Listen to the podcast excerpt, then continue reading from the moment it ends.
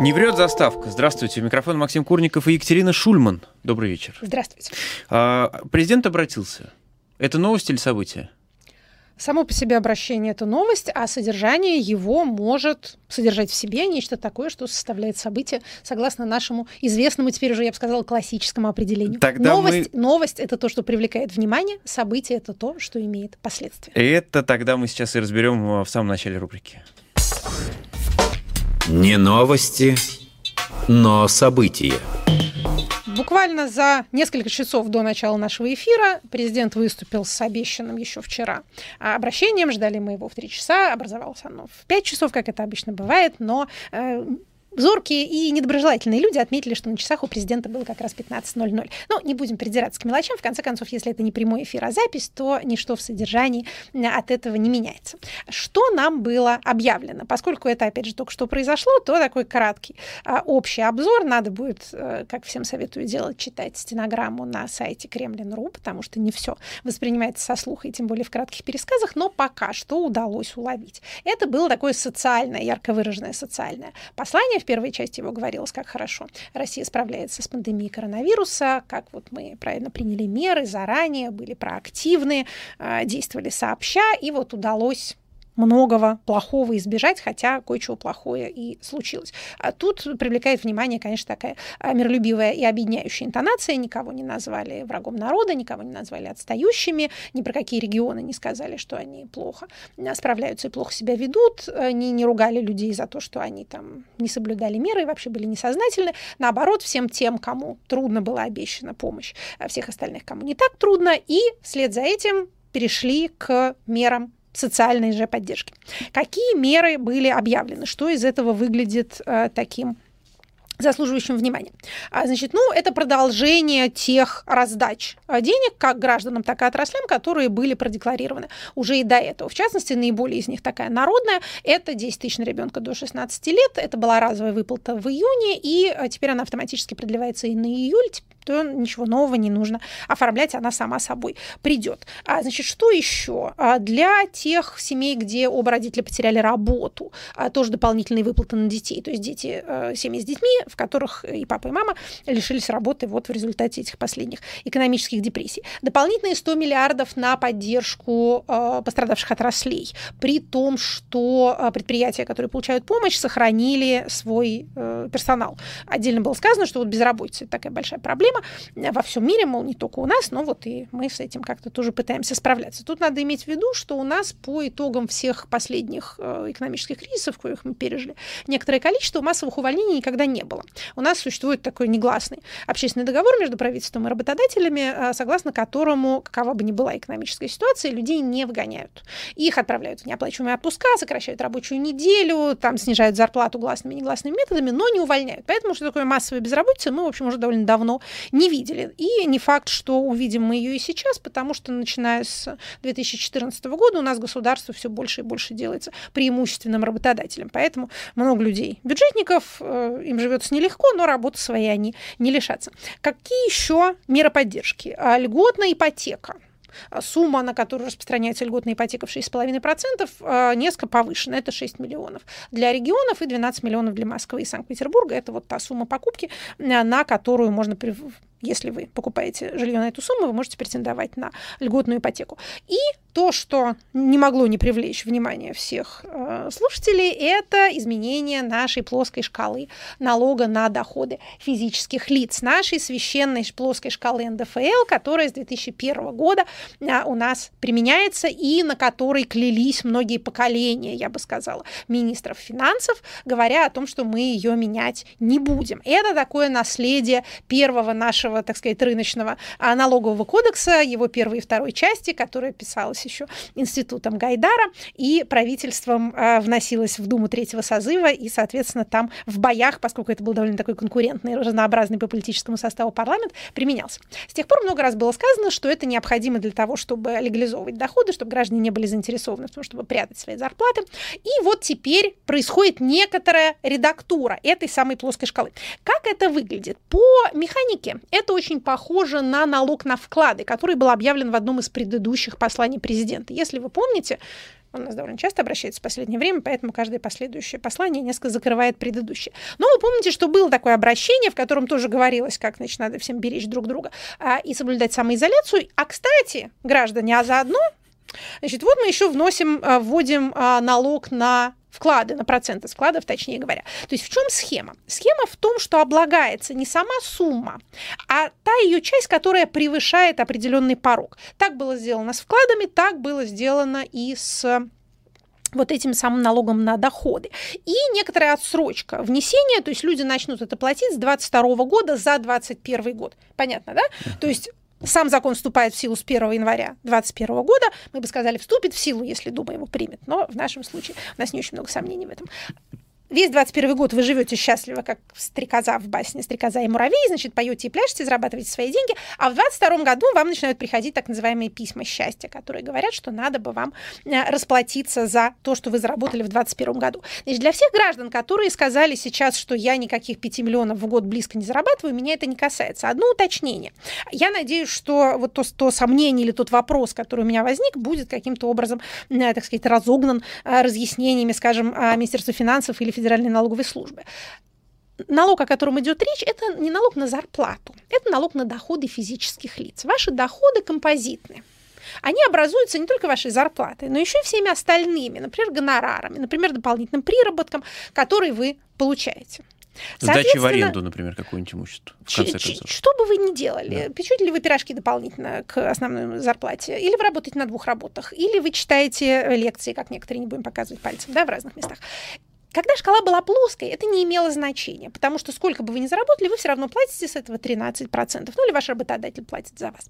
Если шкала становится не плоской, то никто не может знать, вот это вот ваш следующий заработок небольшой, гонорар за статью в газете, он как раз не делает ли ваш доход в 4 миллиона 999 тысяч доходом в 5 миллионов. Из этого может следовать, как это было в 90-х годах, что вы должны декларировать каждый из этих своих дополнительных доходов. Каким образом это будет происходить, пока непонятно. Но, наверное, каким-то образом будет, иначе в этом просто нет никакого смысла. То есть как узнать, что по итогам года человек заработал меньше 5 миллионов или больше 5 миллионов? Он же должен, значит, как-то самодекларироваться. Екатерина Михайловна, вот те самые люди, которые проголосуют за этот закон, раньше все говорили нам, что как только мы сделаем прогрессивную шкалу хоть на 1%, все немедленно посереет. Как быть?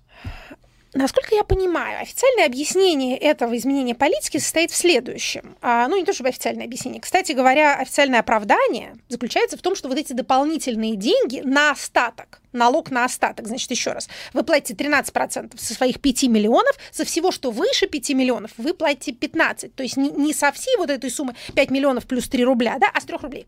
Угу. Опять же, если я правильно поняла президента, но посмотрим, как, как будет выглядеть закон, который правительство внесет. Государственная Дума, это должны быть поправки в налоговый кодекс. Так вот, а, объяснение состоит в том, что а, мы настолько стали хорошо администрировать, мы стали более лучше администрировать, что теперь уже никакой доход не укроется от взгляда Федеральной налоговой службы, поэтому уходить в серую зону либо невозможно, либо невыгодно. То есть люди все равно со своими карточками, со своими значит, переводом а, денег через телефон все равно будут видны в той или иной степени налоговым службам. А вообще во всех этих а, новациях мы видим кумулятивное, скажем так, воздействие. С одной стороны, идеологически э, Белоусова, нового нашего вице-премьера. Это его такие государственно-дирижистские несколько меры. Э, ну, может быть, этот термин звучит как оценочный, мы не хотим тут давать оценок, но он известен как сторонник, в общем, раздачи денег гражданам, а также раздачи денег значимым отраслям, системообразующим так называемым предприятиям и вообще вкладывание в большие проекты.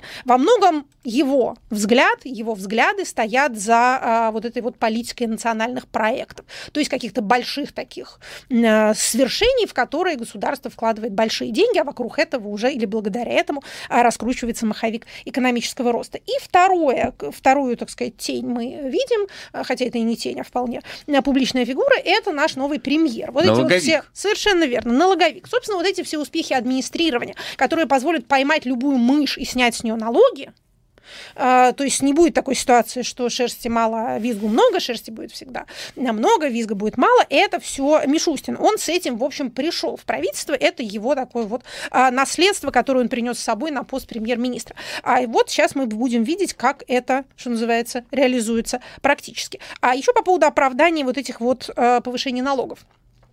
а говорится о том, что полученные деньги, которые оцениваются в 60 миллиардов рублей в год, звучит для частного лица впечатляюще. На самом деле, опять же... 60 парадов по некоторым Недобрые люди уже посчитали какой-то процент от расходов на благоустройство в городе Москве, только в городе Москве, или сколько там э, бюджетов э, каких-нибудь государственных информационных агентств туда помещается. А, в общем, это не, не космическая сумма, но э, было заявлено, что она пойдет на лечение э, детей больных редкими заболеваниями. Что такое редкие заболевания? Это не просто такое слово, мол, редкие. А это так называемые орфанные угу. заболевания. Их есть список в Минздраве. Э, обычно Минздрав нас считает один случай на 100 тысяч. Вот если так распространена болезнь, то тогда это называется редким заболеванием. Сейчас в этом списке 215 различных болезней. Среди них есть чрезвычайно тяжелые, э, известные публике. Спинномозговая атрофия, например, муковисцидоз, синдром бабочки, хрупкость костей. Это жуткие совершенно, действительно жуткие вещи с очень дорогим, невероятно дорогим лечением. Почему оно такое невероятно дорогое? Это тема для отдельного разговора, это на совести большой фармы, но тем не менее, вот предполагается, что эти, так сказать, лишние дополнительные, никогда не лишние деньги не бывают, а, пойдут как раз туда. Как это будет администрировано, нам пока не объяснили, то есть каким образом поймать эти деньги и перевести их, канализировать а, исключительно на а, лечение вот этих самых орфанных детских болезней? Будет ли создан какой-то отдельный фонд или это будет защищенная строка? А у нас вообще бюджете? есть какой-то опыт целевых налогов до этого, опыт позитивный? Потому что я вот, например, как автомобилист помню, как мы все платили дорожный налог, но как-то вот ну, разве вы не видите, что дороги стали лучше за, смотря за последние годы? Смотря, смотря где. где. Есть такое дело. А не знаю, смело скажу ту фразу, которую mm. мечтает произнести всякий эксперт. Не знаю. Давайте спросим а, людей, которые занимаются у нас налоговой и финансовой политикой. Таковых у нас а, тоже хватает. Они вам, наверное, расскажут. Значит, что я вижу во всем этом, что называется политически? Понятно, что такого рода обращения приурочиваются к грядущему голосованию. О нем было сказано очень ну не то чтобы мимоходом мы не можем так сказать, но о нем было сказано очень скромно. А, вот, мол, будет голосование, как граждане решат, так и будет. И еще раз было подчеркнуто, что э, вступят эти изменения в силу только в том случае, если они будут поддержаны голосующими. Видимо, вот этот вот распространенный разговор о том, что все уже все равно решено, и неважно, как проголосуют, он э, воспринимается как враждебный, потому что он может демотивировать э, лоялистский электорат. Опять же, лоялистский – это не оценочный термин. Mm-hmm. Есть такой термин «лоялистское ядро», ну, вот та часть. А, голосующие, которые голосуют, в общем, всегда за существующий порядок вещей, поддерживают статус-кво. Так вот, видимо, есть представление о том, что эти люди могут решить, что уже, уже все принято, поэтому ходить нам не обязательно, и вот возьмут, да и не пойдут. А поэтому вот эти вот, э, так сказать, значимость э, народного волеизъявления, она э, подчеркивается. Тем временем, до этого самого общенародного голосования уже остаются считанные дни. Более того, в труднодоступных местностях и на, скажем, э, там разных морских судах у нас голосование уже началось, оно уже идет. Несмотря на то, что оно уже идет, э, Центр избирком продолжает редактировать правила. Мы с вами регулярно сообщаем о том, что правила меняются абсолютно на ходу, а что, в общем, некоторое безобразие, но единственное, что нас обнадеживает, что это может быть все-таки такой единичный случай, касающийся только этого голосования. И когда у нас настанет, например, настоящие выборы, то там не будут вплоть до последнего дня э, переписывать правила. Значит, в прошлый раз мы с вами говорили о том, что а, принуждают людей голосовать, они на это жалуются, после того, как они на это жалуются в достаточной степени публично, к ним приставать перестают. А на прошедшем совещании в ЦИКе это подтвердила нам и Эл Панфилова. А, значит, некоторое количество озвучила она обращению о принуждении были названы конкретные работодатели, которые так плохо себя ведут. В Москве это, в частности, московский метрополитен, целый ряд московских школ, пожарный спасательный центр, ГБУ Мосприроды, департамент имущества, психиатрическая клиника имени Ганушкина. Вот такие вот безобразные люди. Жилищник Марина Роща, еще другие. И в Петербурге тоже есть какие-то плохие люди, которые, значит, вот типа жилищного комитета, например, и тоже метрополитен, метрополитен почему-то безобразничает, а, которые принуждают своих а, сотрудников голосовать. Им было сказано, что так нехорошо а, поступать, и действительно так поступать нехорошо. Еще обращу внимание на одну вещь, о которой сказала Элла Александровна, в чем мы ее чрезвычайно поддерживаем. Она говорит, вот столько-то обращений, 70 у нее, в которых упоминается конкретный работодатель. Это не значит 70 человек принуждали, это 70, собственно, работодателей. Поэтому, дорогие граждане, если к вам продолжают приматываться со всей этой глупостью, а и вы хотите пожаловаться, пожалуйста, называйте своего работодателя. Не надо себя называть, это совершенно не обязательно. Мы в прошлый раз говорили о том, и потом я еще публиковала специальную разъяснительную а, листовочку, куда именно можно обращаться от прокуратуры до, собственно, Центральной избирательной комиссии а, с этими самыми сообщениями. Еще раз, а, не говорите, я учительница, я родительница, а, значит, меня тут заставляют. Говорите, школа такая-то, больница такая-то, значит, вот-вот где вы работаете. А, еще есть у нас компания «Нет», которая, так сказать, группа граждан и муниципальных депутатов, которые агитируют против а, этих самых конституционных поправок, они тоже открыли черный ящик, адрес которого я опубликую потом, куда можно вот эти самые анонимные заявки а, присылать без название работодателя, это все не имеет совершенно никакого значения. А, значит, чем еще у нас, кстати говоря, эта компания нет э, занимается? Почему я об этом говорю? Мне нравятся такие общественные инициативы, которые что-то делают, такое какое-то общественное благо создают. А они, в частности, хотят проводить экзит-полы в последний день голосования. Голосование, напомним, проходит неделю. Это одно из его, скажем так, слабых, слабых мест. Или, наоборот, э, выразительных особенностей. Такого никогда такого не было. И, опять же, мы надеемся, что никогда больше не будет. Тем не менее, значит, в, есть идея произвести э, экзит-полы в последний день голосования. Э, они хотят как минимум 100 уиков в Москве, это по Москве, закрыть. Значит, им нужны э, волонтеры. Эта методология пишется настоящими социологами, в том числе моим коллегой Григорием Юдиным, который вам, я думаю, известен. Значит, там тоже могу потом ссылочку дать, если вы готовы несколько часов в первого числа поработать, стоять возле на выходе изучать. В смысле, поволонтерить или поработать? Поволонтерить. Так. Да, волонтеров. Ага. волонтеров и спрашивать людей, как они проголосовали, это экзит пол, да, для того, чтобы иметь какую-то более-менее э, приближенную к реальности картину того, как люди голосовали на самом деле. Что касается агитации, мы с вами а, сказали а, пару слов про агитацию, скажем еще. А, у нас с вами нет никакой публичной дискуссии на федеральных каналах, никакого выделенного времени, ничего подобного. Но, тем не менее, а, общими законодательными рамками регулируется и это. Значит, правила тут такие. Для а, госорганов что не разрешено, то запрещено. Госорганы агитацией заниматься не должны. Они ею занимаются безо всякого стыда. Так называемые информирующие листовки и объявления содержат в себе слово «да», что является очевидной совершенно, очевидным склонением всех тех, кто смотрит эти материалы, к определенному типу голосования, а не какому-нибудь другому. Но вообще говоря, по закону они этого делать не должны. С гражданами для граждан все, что не запрещено, все разрешено. Граждане могут агитировать, но они не могут силой прорваться в эфир, да, телеканал, например или этой радиостанции, а, и поагитировать. Но, тем не менее, агитировать они могут. Нет ограничений, в том числе на а, агитацию в день голосования. Никакого дня тишины тут нет. Угу. Нет правил агитации, нет ножек, нет мультиков, нету и э, никаких тихих дней. Поэтому можно, если, опять же, полиция ваша местная тоже так считает, но вообще совершенно не запрещено стоять где-нибудь там с плакатом и вообще всячески агитировать в любой день, когда вам вздумается это делать. А, значит, что еще а, хочется сказать про наше предстоящее голосование. Много обсуждается возможности и, так сказать, потенциальные грядущие фальсификации. Что, естественно, вполне понятно, правила этого голосования написаны таким образом, что они эту фальсификационную работу очень сильно облегчают. Вот это вот растянутость голосования во времени, э, бюллетени этого предварительного голосования хранятся где-то ночью, где непонятно, кто и как их будет осматривать, э, дезинфекционные перерывы, во время которого председатель Люика остается наедине с корзиной этой, э, которую он сам э, и запечатывает своей же собственной печатью. В общем, много там всего э, хорошего. Я бы не считала, кстати говоря, электронное голосование главным рассадником э, этих самых Э, фальсификации в электронном голосовании не та проблема, что оно фальсифицируемо, а мы этого пока не видим, а в том, что ему люди не доверяют. Доверие низкое, поэтому оно, скажем так, становится инструментом фальсификации а именно потому, что люди считают его таковым. Но тут есть один момент, который касается именно этого голосования. И он нам показывает, каким образом э, политическая теория может быть применима к политической практике. Вы, я думаю, слышали а, в наших эфирах, мы говорили о том, что существует два типа фальсификаций, к которым прибегают а, недемократические или недостаточно демократические политические режимы. Это так называемые фальсификации выживания и фальсификации устрашения. Их еще называют классическими и избыточными. Классические фальсификации, они же фальсификации выживания. Это подделка результатов, чтобы получить нужный результат. Ну, то есть вам надо 50%. Вот вы так рисуете, а вам не хватает. Вы так рисуете, чтобы у вас было 50%. Фальсификации устрашения, они же избыточные фальсификации, применяются в том случае, если у вас результат-то обеспечен, но вам надо показать, что у вас не просто большинство, а подавляющее, абсолютное большинство. 99,7. Да. Это вот эти все 146%. Политическая наука задавалась вопросом, зачем в каком-то Зимбабве рисуют вот эти жуткие проценты? Чего они хотят показать?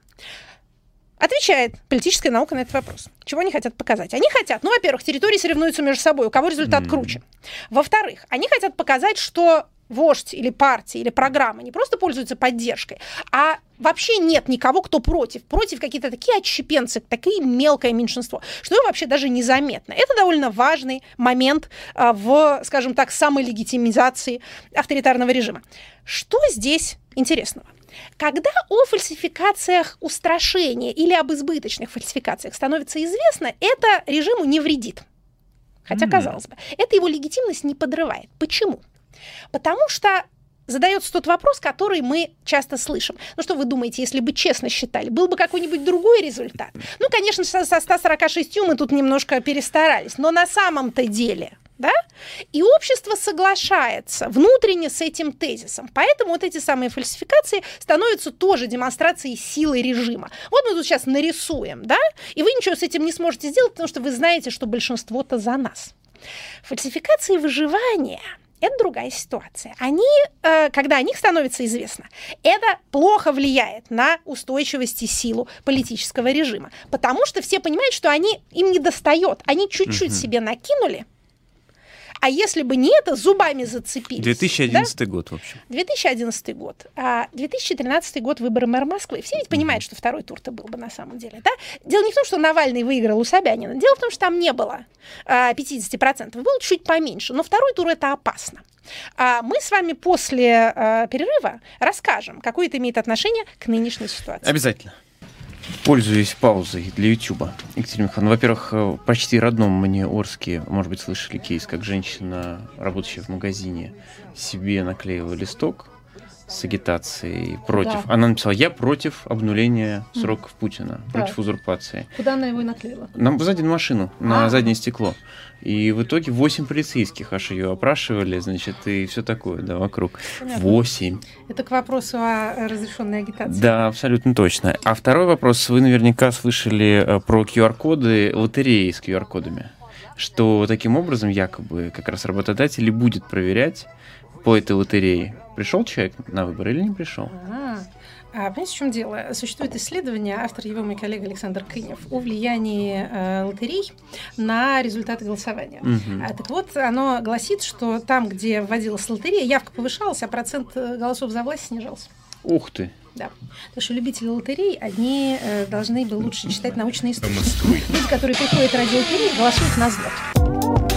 В эфире программа Екатерины Шульман «Статус». Продолжается программа «Статус», и э, Екатерина Михайловна не договорила о выживании о фальсификациях выживания да. и о фальсификациях устрашения. А значит, то, что, то, о чем мы с вами говорим, имеет к нашей с вами э, политической реальности непосредственное отношение. Значит, смотрите, а, исследование, основанное в том числе на результатах наших парламентских выборов 2011 года, говорит о том, что в тех а, регионах, где поддержка партии власти была выше, фальсификаций было больше. Понимаете? Да? Mm-hmm. Понимаете, почему в Москве относительно честно считают? Да? А, это общий принцип. Значит, дальше смотрите, какая получается штука. Тут придется сказать несколько такое неприятное, а, неприятную вещь. А, мы знаем, как работает наша фальсификационная машина много лет мы ее изучаем. Вообще в этом смысле Россия великий поставщик данных на рынок э, мировых политических исследований. У нас большая страна, выборов довольно много. Вот, вот просто вот эта биг дата, она из нас льется, люди статьи пишут, благодарят и радуются.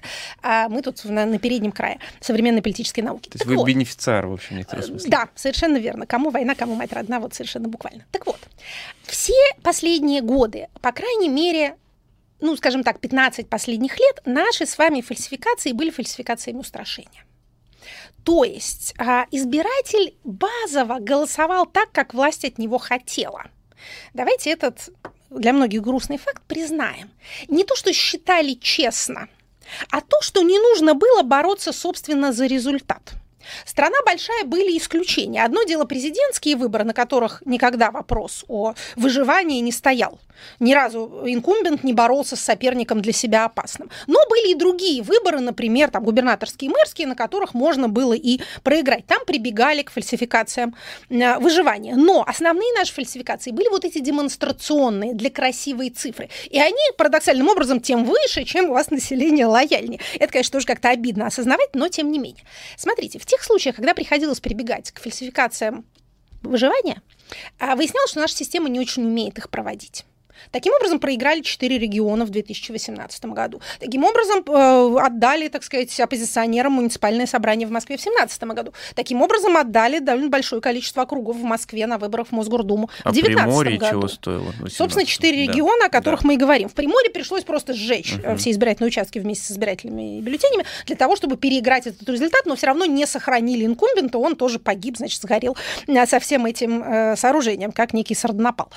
Так вот, к чему я клоню? Наша фальсификационная машина хорошо работает, когда народ и так, в общем, за нее.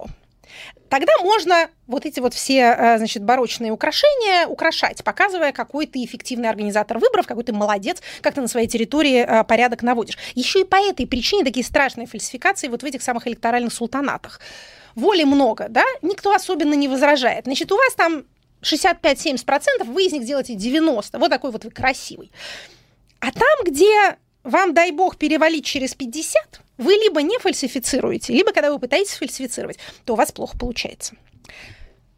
Понимаете, э, к чему вот это вот все может привести? Не обязательно на этом голосовании, оно уж очень специфическое по своей процедуре, хотя на большие города я бы и тут посмотрела. А в случае, когда народной поддержки вообще-то нету, или она недостаточна для того, чтобы легко, с запасом а, перейти через нужный порог, там на самом деле фальсифицировать у нас не умеют. Там у нас умеют делать другие вещи. Не допускать, не давать агитировать, там, не давать финансировать. Фальсификация – это ведь тоже вишенка на торте на самом-то деле. Избирательная кампания длиннее самого дня выборов и самого момента подсчета. Но вообще вот этот вот момент, его полезно помнить. Я по, по этой причине об этом так подробно рассказываю. Существует наивное, распространенное в народе убеждение о том, что любой результат можно нарисовать. Это абсолютно не так. Выборы сложная многоуровневая процедура с большим количеством участников. Да, базово они все хотят одного – отчитаться и уйти. Но Среди них есть разные люди. Регионы очень сильно отличаются друг от друга. Этой осенью мы все это прекрасно увидим. А, то есть не так просто это сделать, как полагают, опять же, наивные избиратели, в основном объясняющие этим свой гражданский абсентеизм. Екатерина Михайловна, так как у нас все-таки ветвь зафиксировано. Зафиксировано. Пару слов да, об мы должны о ней экологическом сказать, законе. не можем не сказать. Значит, а, прошлый раз мы с вами говорили о а, внезапно прокравшихся в закон об РЖД поправках, которые отменяют экологическую экспертизу для особо опасных объектов, в том числе мусоросжигающих заводов. Мы говорили в прошлый раз, что пока у нас нет текста, мы ориентируемся на то, что нам говорят представители прессы. Значит, теперь текст у нас есть, текст поправок ко второму чтению есть. А, и да, действительно, вся эта беда там нарисована. Второе чтение еще не прошло. А, но, тем не менее, вот-вот есть такой текст э, нехороший. Значит, это законопроект э, правительственный был базовый, потом туда еще добавляли поправок. Плюс к этому, буквально на днях 17 июня у нас в Государственную Думу внесли еще один антиэкологический проект, просто как с цепи все сорвались. То есть такое ощущение, что пандемия это была воспринята как однозначная вот такая возможность просто выжить тут все живое, что не умрет от вируса, то мы давайте, значит, тут срубим. Это поправки в закон об ООПТ, особо охраняемых природных территориях, которые отдают правительству, то есть Минприроды в данном случае, право определять, изменять границы национальных парков. Из этого следует, что из национального парка можно вырезать кусок для в целях хозяйственной деятельности, к которым относится добыча полезных ископаемых, прокладка дорог, строительство разных объектов, в том числе жилищное строительство. Значит, на что э, смотрят эти завистливые глазки? Понятно, что это, во-первых, про лосиный остров, за который борются жители окрестных мест. Во-вторых, это большие, самый большой по э, размеру у нас э, национальный парк в Коми, Юга-2 он называется. Там золотодобытчики уже ходят вокруг него и тоже, значит, э, рыскают, э, потому что им хочется отрезать там фрагментик и там начинать эту свою золотодобычу. Значит, э, есть э, также, ну, понимаете, в каждом таком национальном парке есть, Есть, какие-то места, которые кому-то нужны. Где-то это нефть, где-то еще что. во-первых, это красивая местность, где хочется что-то построить. Во-вторых, это природные богатства, которые тоже хочется каким-то образом разграбить. Значит, кто прекрасные люди, которые внесли этот законопроект? Он на этот раз не правительственный, это совместное творчество э, сенаторов и депутатов, все очень знатные э, инициаторы. Значит, от Совета Федерации это Воробьев и Турчак. Воробьев это который бывший замминистра чрезвычайных ситуаций, отец нынешнего московского губернатора, Турчак это Турчак. От, э, значит, э, Государственной Думы два депутата, но тоже каких, Сергей Неверов и, а, значит, Бурматов, тоже не последние люди, мягко говоря, в «Единой России». В общем, вот такая вот внесена у нас прекрасная поправочка. Беда какая-то совершеннейшая происходит с экологическим законодательством, с а, законом, который еще внесен, но пока не дошел до первого чтения, можно, а, ну, по крайней мере, можно хотя бы попробовать пошуметь. Надо сказать, что даже наш э, светлой памяти Совет по правам человека собрался и вдруг заявил заявление по этому поводу, но это комиссия по экологическим правам, я еще по своей работе ее помню, Сергей Александрович Цыпленков, все-таки они успели что-то заявить. И э, экологические организации тоже возмущаются, потому что это действительно очень потенциально опасная вещь. Регламент азбука Регламент. демократии. Да. Азбука демократии. В этот раз объединенная вместе с отцами. Да. А наш сегодня э, термин, он же и отец, отец у нас, так сказать, коллективный. Мы сегодня с вами поговорим об учредительном собрании. Оно же собрание конституционное. Его еще называют Конституционной ассамблеей или конвентом. Это тот высший государственный орган, который избирается или каким-то иным образом формируется, но в основном избирается с целью выработки или принятия Конституции.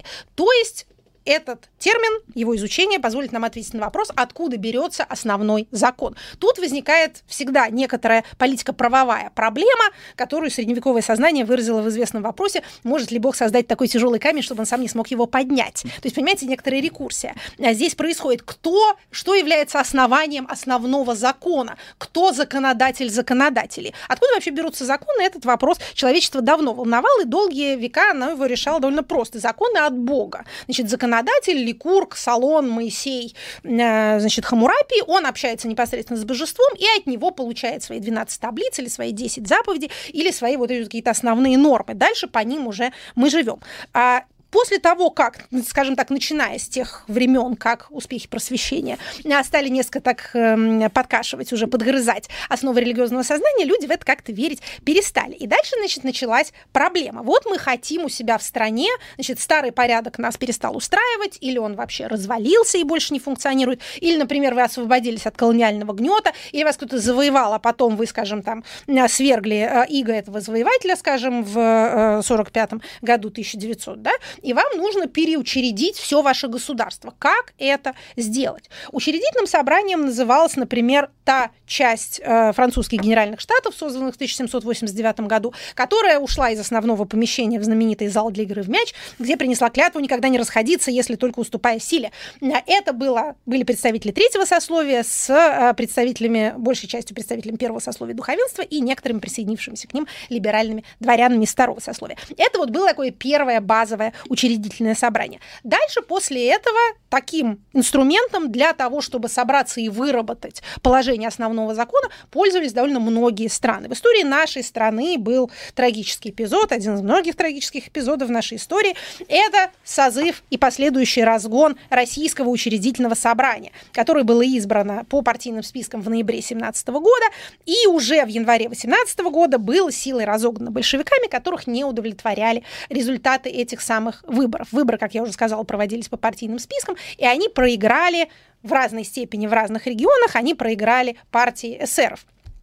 А, поэтому им уже это все было не нужно, хотя большевики были одними из сторонников созыва этого учредительного собрания, когда они еще надеялись там доминировать. Но поскольку доминировать не получилось, то они сказали, что у нас есть свои советы, а вот эта вся буржуазная игра в парламентаризм, она нам не нужна.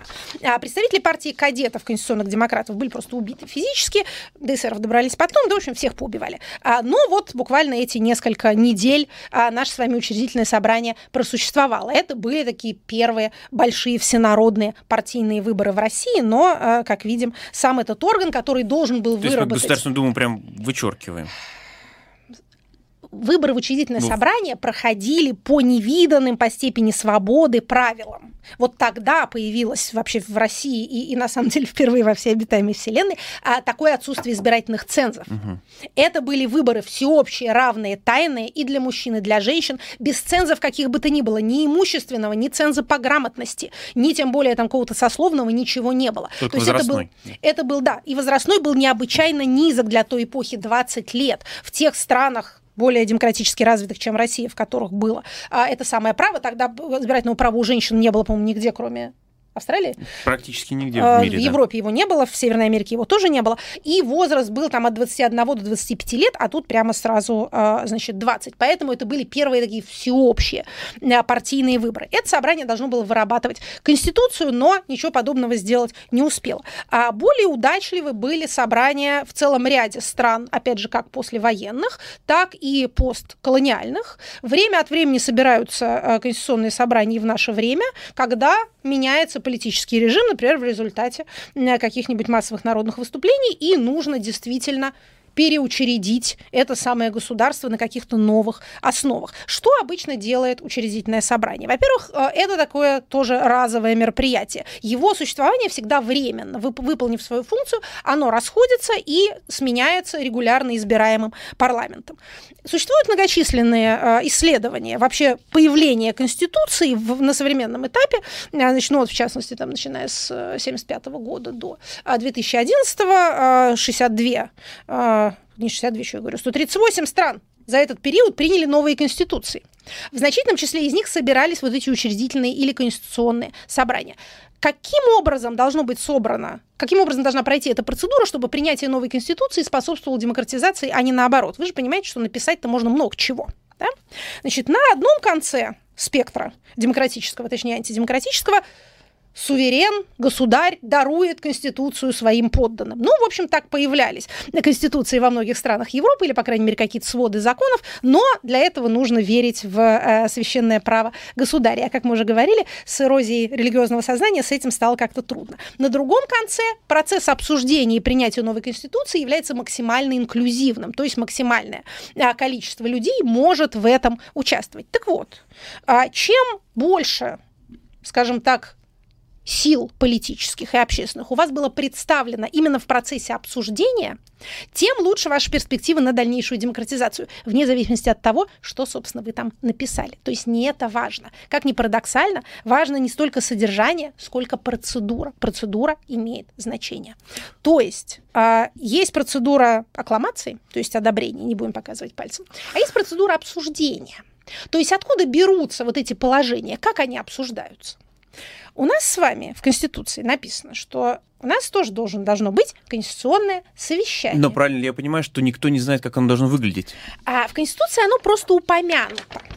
Мгм. А предполагается, что оно должно заниматься обсуждением конституционных изменений, если они касаются наших с вами неизменяемых глав, первой, второй и девятой, которые могут быть изменены только на референдуме. Но опять же, что значит изменены на референдуме? На референдуме, даже на настоящем референдуме, в отличие от нашей с вами вот этой вот красоты, вы соглашаетесь или не соглашаетесь. Мы-то говорим с вами о том, что важно, как это обсуждается, откуда, собственно, берется то, с чем вы согласились или не согласились. Так вот, а, это должно обсуждать конституционное собрание которое созывается в соответствии с федеральным конституционным законом. Федерального конституционного закона не существует. Его проекты вносились в Государственную Думу некоторое количество раз. Был проект 97 года, 98 2000, 2000 2007 2012 году. Был отвергнут законопроект, под которым, в частности, а, подписался нынешний спикер Думы, тогда не спикер, Вячеслав Викторович Володин, Володин. был одним из авторов. И даже это не помогло этому проекту, все равно его отклонили. В этом году Коммунистическая партия Российской Федерации пыталась внести а, проект о конституционном а, совещании, но тоже ничего у них не вышло. Значит, закона нету. Более того, значит, что еще интересно, в 2012 году президент Российской Федерации, кто был тогда президентом Российской Федерации? В Это 12-м-то? вопрос. Да, Ну, Медведев кто? вот, Дмитрий Анатольевич Медведев поручил администрации президента представить свои предложения по подготовке этого проекта. Но поручение его выполнено не было. Ну, то есть, может, оно и было, но мы этих предложений не видели. Ничего никто никому не внес. В чем здесь, собственно говоря, политический смысл всего этого дела? Те учредительные собрания, которые должны призваны, скажем так, выполнить эту свою учредительную функцию, должны иметь максимально широкое представительство, потому что иначе не будет доверия со стороны граждан к тому, что вот эти вот какие-то новации, которые им предлагаются, вообще имеют к ним какое-то отношение. Поэтому эффективные учредительные собрания избираются, они формируются из кого-то, хотя в те моменты, когда нации действительно нужно переучредиться, выборы провести бывает довольно сложно, потому что если у вас все прежние институты признаны, например, никуда не годными, оккупационными, колониальными, тоталитарными, вы хотите от них избавиться, то не очень понятно, кто будет а, вам, собственно говоря, эти выборы проводить, кому вы можете верить. Но, тем не менее, эффективный и долгосрочный. Те учреждения, которые максимально широко представляют тот общественный спектр, который у вас там сложился. Опять же, мы видим, что даже в 1917 году в России, в не самых лучших условиях, все-таки на большей части ее территории выборы провести удалось. И настолько они были репрезентативны, что той партии, которая хотела захватить власть силой, это категорически не понравилось. Работать в таких условиях они отказались. А поскольку военная сила у них в руках-то была, то они смогли, так сказать, если тебе не нравится, как расставлены фигуры, то переверни стол. Они смогли могли перевернуть этот стол и этими сам, самой шахматной доской поубивать всех тех, кто за ним сидел. Мы переходим к вопросам слушателей. Вопросы от слушателей. Очень короткий вопрос, но в некотором смысле с политологической аллюзией. Просуществует ли путинская Россия до 2024 года? Да, понятно. Э, как это существует ли Советский Союз до да, 1984 да, да. года известнейшая, известнейшая такая классика э, советской диссидентской мысли. Э, ну, смотрите. А, до 24 года просуществует ли? А, с одной стороны, запас прочности нашей системы довольно значителен.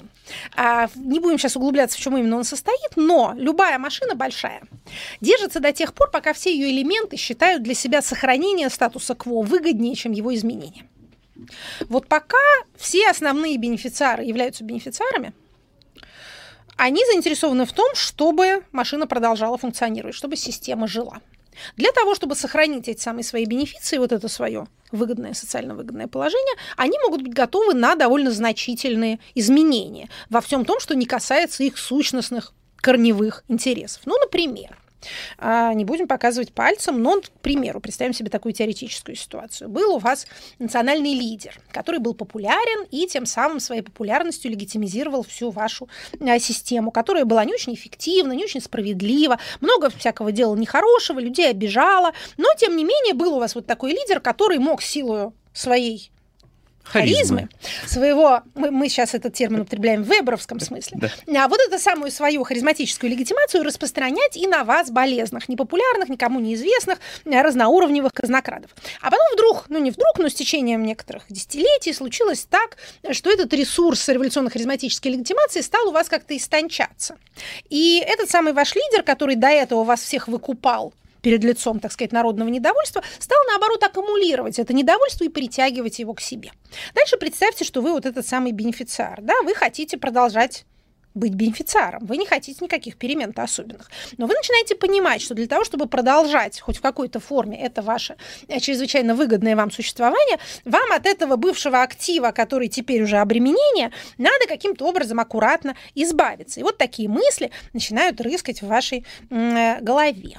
Вот такого рода вещи происходят с авторитарными политическими моделями на определенном этапе их развития. Или, как э, со свойственной ему выразительностью э, выразился наш собственный президент, начинают как там рыскать глазами, рыскать глазами. Рыскать глазами. А вот озираться, озираться по сторонам, переглядываться между собой и как-то думать, как бы нам, опять же, не произвести революцию, а наоборот, сбросить лишнее, какой-нибудь балласт, скажем. А дальше вот, чтобы эта прекрасная жизнь, праздник продолжалась э, и в дальнейшем. Следующий вопрос про соседнюю страну, про Беларусь. Через полтора месяца там должны состояться президентские выборы. Два кандидата уже находятся в СИЗО. Задержанные протестующие получили сутки и штрафы. Как, ну, вопрос при этом довольно наивный. Как убедить власть не использовать волшебную палочку в виде милиции? И как милицию переманить на сторону людей, чтобы их не задерживали? Извините, но... Есть одно заклинание. Я цитирую. Сейчас я вам его сообщу. А, нет, заклинания такого нет. А, я могу с вами поделиться исключительно результатами политологических исследований. Говорят они нам следующее. Непопулярный автократ, применивший силу первым, проигрывает. Это правило. Зловещая пауза в эфире. Помните все условия. Непопулярный. Популярный может применять силу, все только порадуются, потому угу. что он спас нас от, бунт, от бунтовщиков и не дал, значит, тут погромщикам э, нарушить наше блаженное существование. Автократ. Должен так. быть автократом. Если бы он не был автократом, он бы мирно проиграл выборы, пожал бы руку своему сопернику и отправился бы читать лекции за большие деньги в университетах. И никто бы к нему э, не приматывался больше ни с чем особенным. Автократы лишены этого счастья. И первым. Он должен применить силу первым. А Дальше, через некоторое время, опять же, тут, конечно, место топкое, какое некоторое, он проигрывает. Значит, те э, граждане, которые стали жертвой этого применения силы, они уже не увидят этого светлого будущего. В этом, конечно, э, большая печаль такого рода сценариев. Но а... если мы временно задушим в себе все человеческое и посмотрим просто на сюжет, как он развивается, мы увидим эту неумолимую закономерность.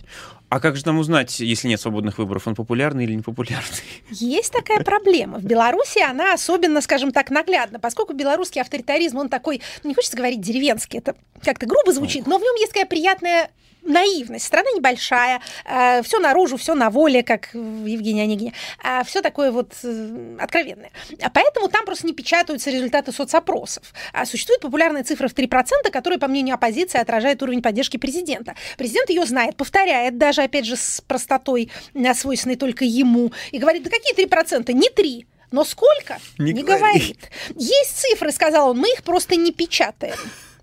А, это все очень мило, но а, зачем нужны эти цифры, если вы их не печатаете? Все знают, что в условиях отсутствия свободных выборов а, соцопросы являются квази-выборами и играют большую пропагандистскую роль. Поэтому у нас такой культ вот этого рейтинга, священного рейтинга, поэтому у нас эти цифры являются предметом такого болезненного внимания. Но они нужны ровно для того, чтобы их печатать. Если у вас цифры такие, что показать их стыдно, ну, заведите какую-нибудь социологическую службу, которая вам покажет правильные цифры. Если этого не можете, позовите волонтеров из ЦИОМа. Они вам что-нибудь такое проведут красивое. Всегда можно провести телефонный опрос ночью или что-нибудь еще в этом роде, представляться КГБ, спросить, э, нравится ли вам э, действующий президент, насколько сильно он вам нравится. А поверьте, результаты будут такие, что их просто надо будет публиковать просто на каждом заборе, их печатать, залюбуешься, будут какие цифры. Поэтому, значит, что касается применения силы, тут, к сожалению, хорошего сказать мало. В Беларуси действительно э, режим пожестче нашего. Во-первых, там существует смертная казнь. Во-вторых, там существует этот самый КГБ, который называется КГБ, и э, пытается контролировать все, что движется, и не без успеха, потому что страна небольшая и достаточно, ну, скажем так, более гомогенная, чем Россия. А, поэтому возможности для политического насилия там вполне существуют. С другой стороны, отсутствие популярности. И эта же самая гомогенность а, делает любую репрессию очень отзывающейся во всей стране сразу. А в России любой э, протест становится локальным, потому что страна слишком велика. Даже московский протест, он касается Москвы. Нет такого, что вы кого-то человека одного посадили, а вся страна его родня в той или иной степени, да, или знакомые. В Беларуси 10 миллионов человек. Это э, некоторая, некоторая часть Москвы, да, не вся Москва. А поэтому там все это гораздо, скажем так, гораздо нагляднее. Ну и, видимо, опять же, я не углублялась так далеко в белорусские дела, но, видимо, конфликт одновременно и с Россией, и с э, Евросоюзом, это, в общем, не то, что э, нужно себе устраивать накануне этих самых выборов. Парадоксальная ситуация стоит в том, что действительно основной э, конкурент арестован, но с выборов не снят.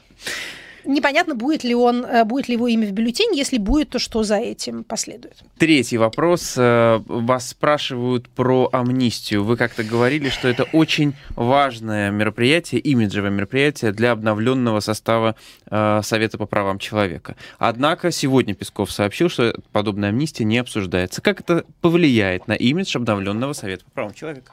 А вы знаете, когда этот самый совет э, обновился и состав стал, э, как вы выражаете, обновленным, у меня была такая идея, что э, для того, чтобы показать, что прошлый состав был какой-то неправильный, неэффективный и вообще мог только э, говорить всякие слова, а новый правильный и конструктивный, ему должны дать какое-то достижение. То есть этот новый состав, этот новый председатель должны получить какой-то приз в свои руки, которым можно гордиться и сказать, вот вы не смогли, а я вот смог.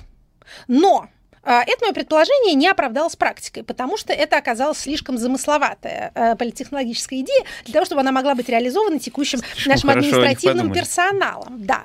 А, значит, идея, видимо, состояла в том, чтобы просто этой структуры не было в публичном поле. Ее нет в публичном поле. Ни в какой форме она себя не проявляет. Ну, вот мы сейчас помянули э, комиссию ПК-13, которую я помню, по своей еще работе по экологическим правам. Они вот хоть что-то там такое а, заявляют. Больше ничего не видно и не слышно, при том, что там осталось некоторое количество людей, с которыми я а, с большим удовольствием поддерживаю связи. Значит, тем не менее, в отсутствии какого бы то ни было Совета по правам человека и его публичной активности, про амнистию никто не забыл, поверьте.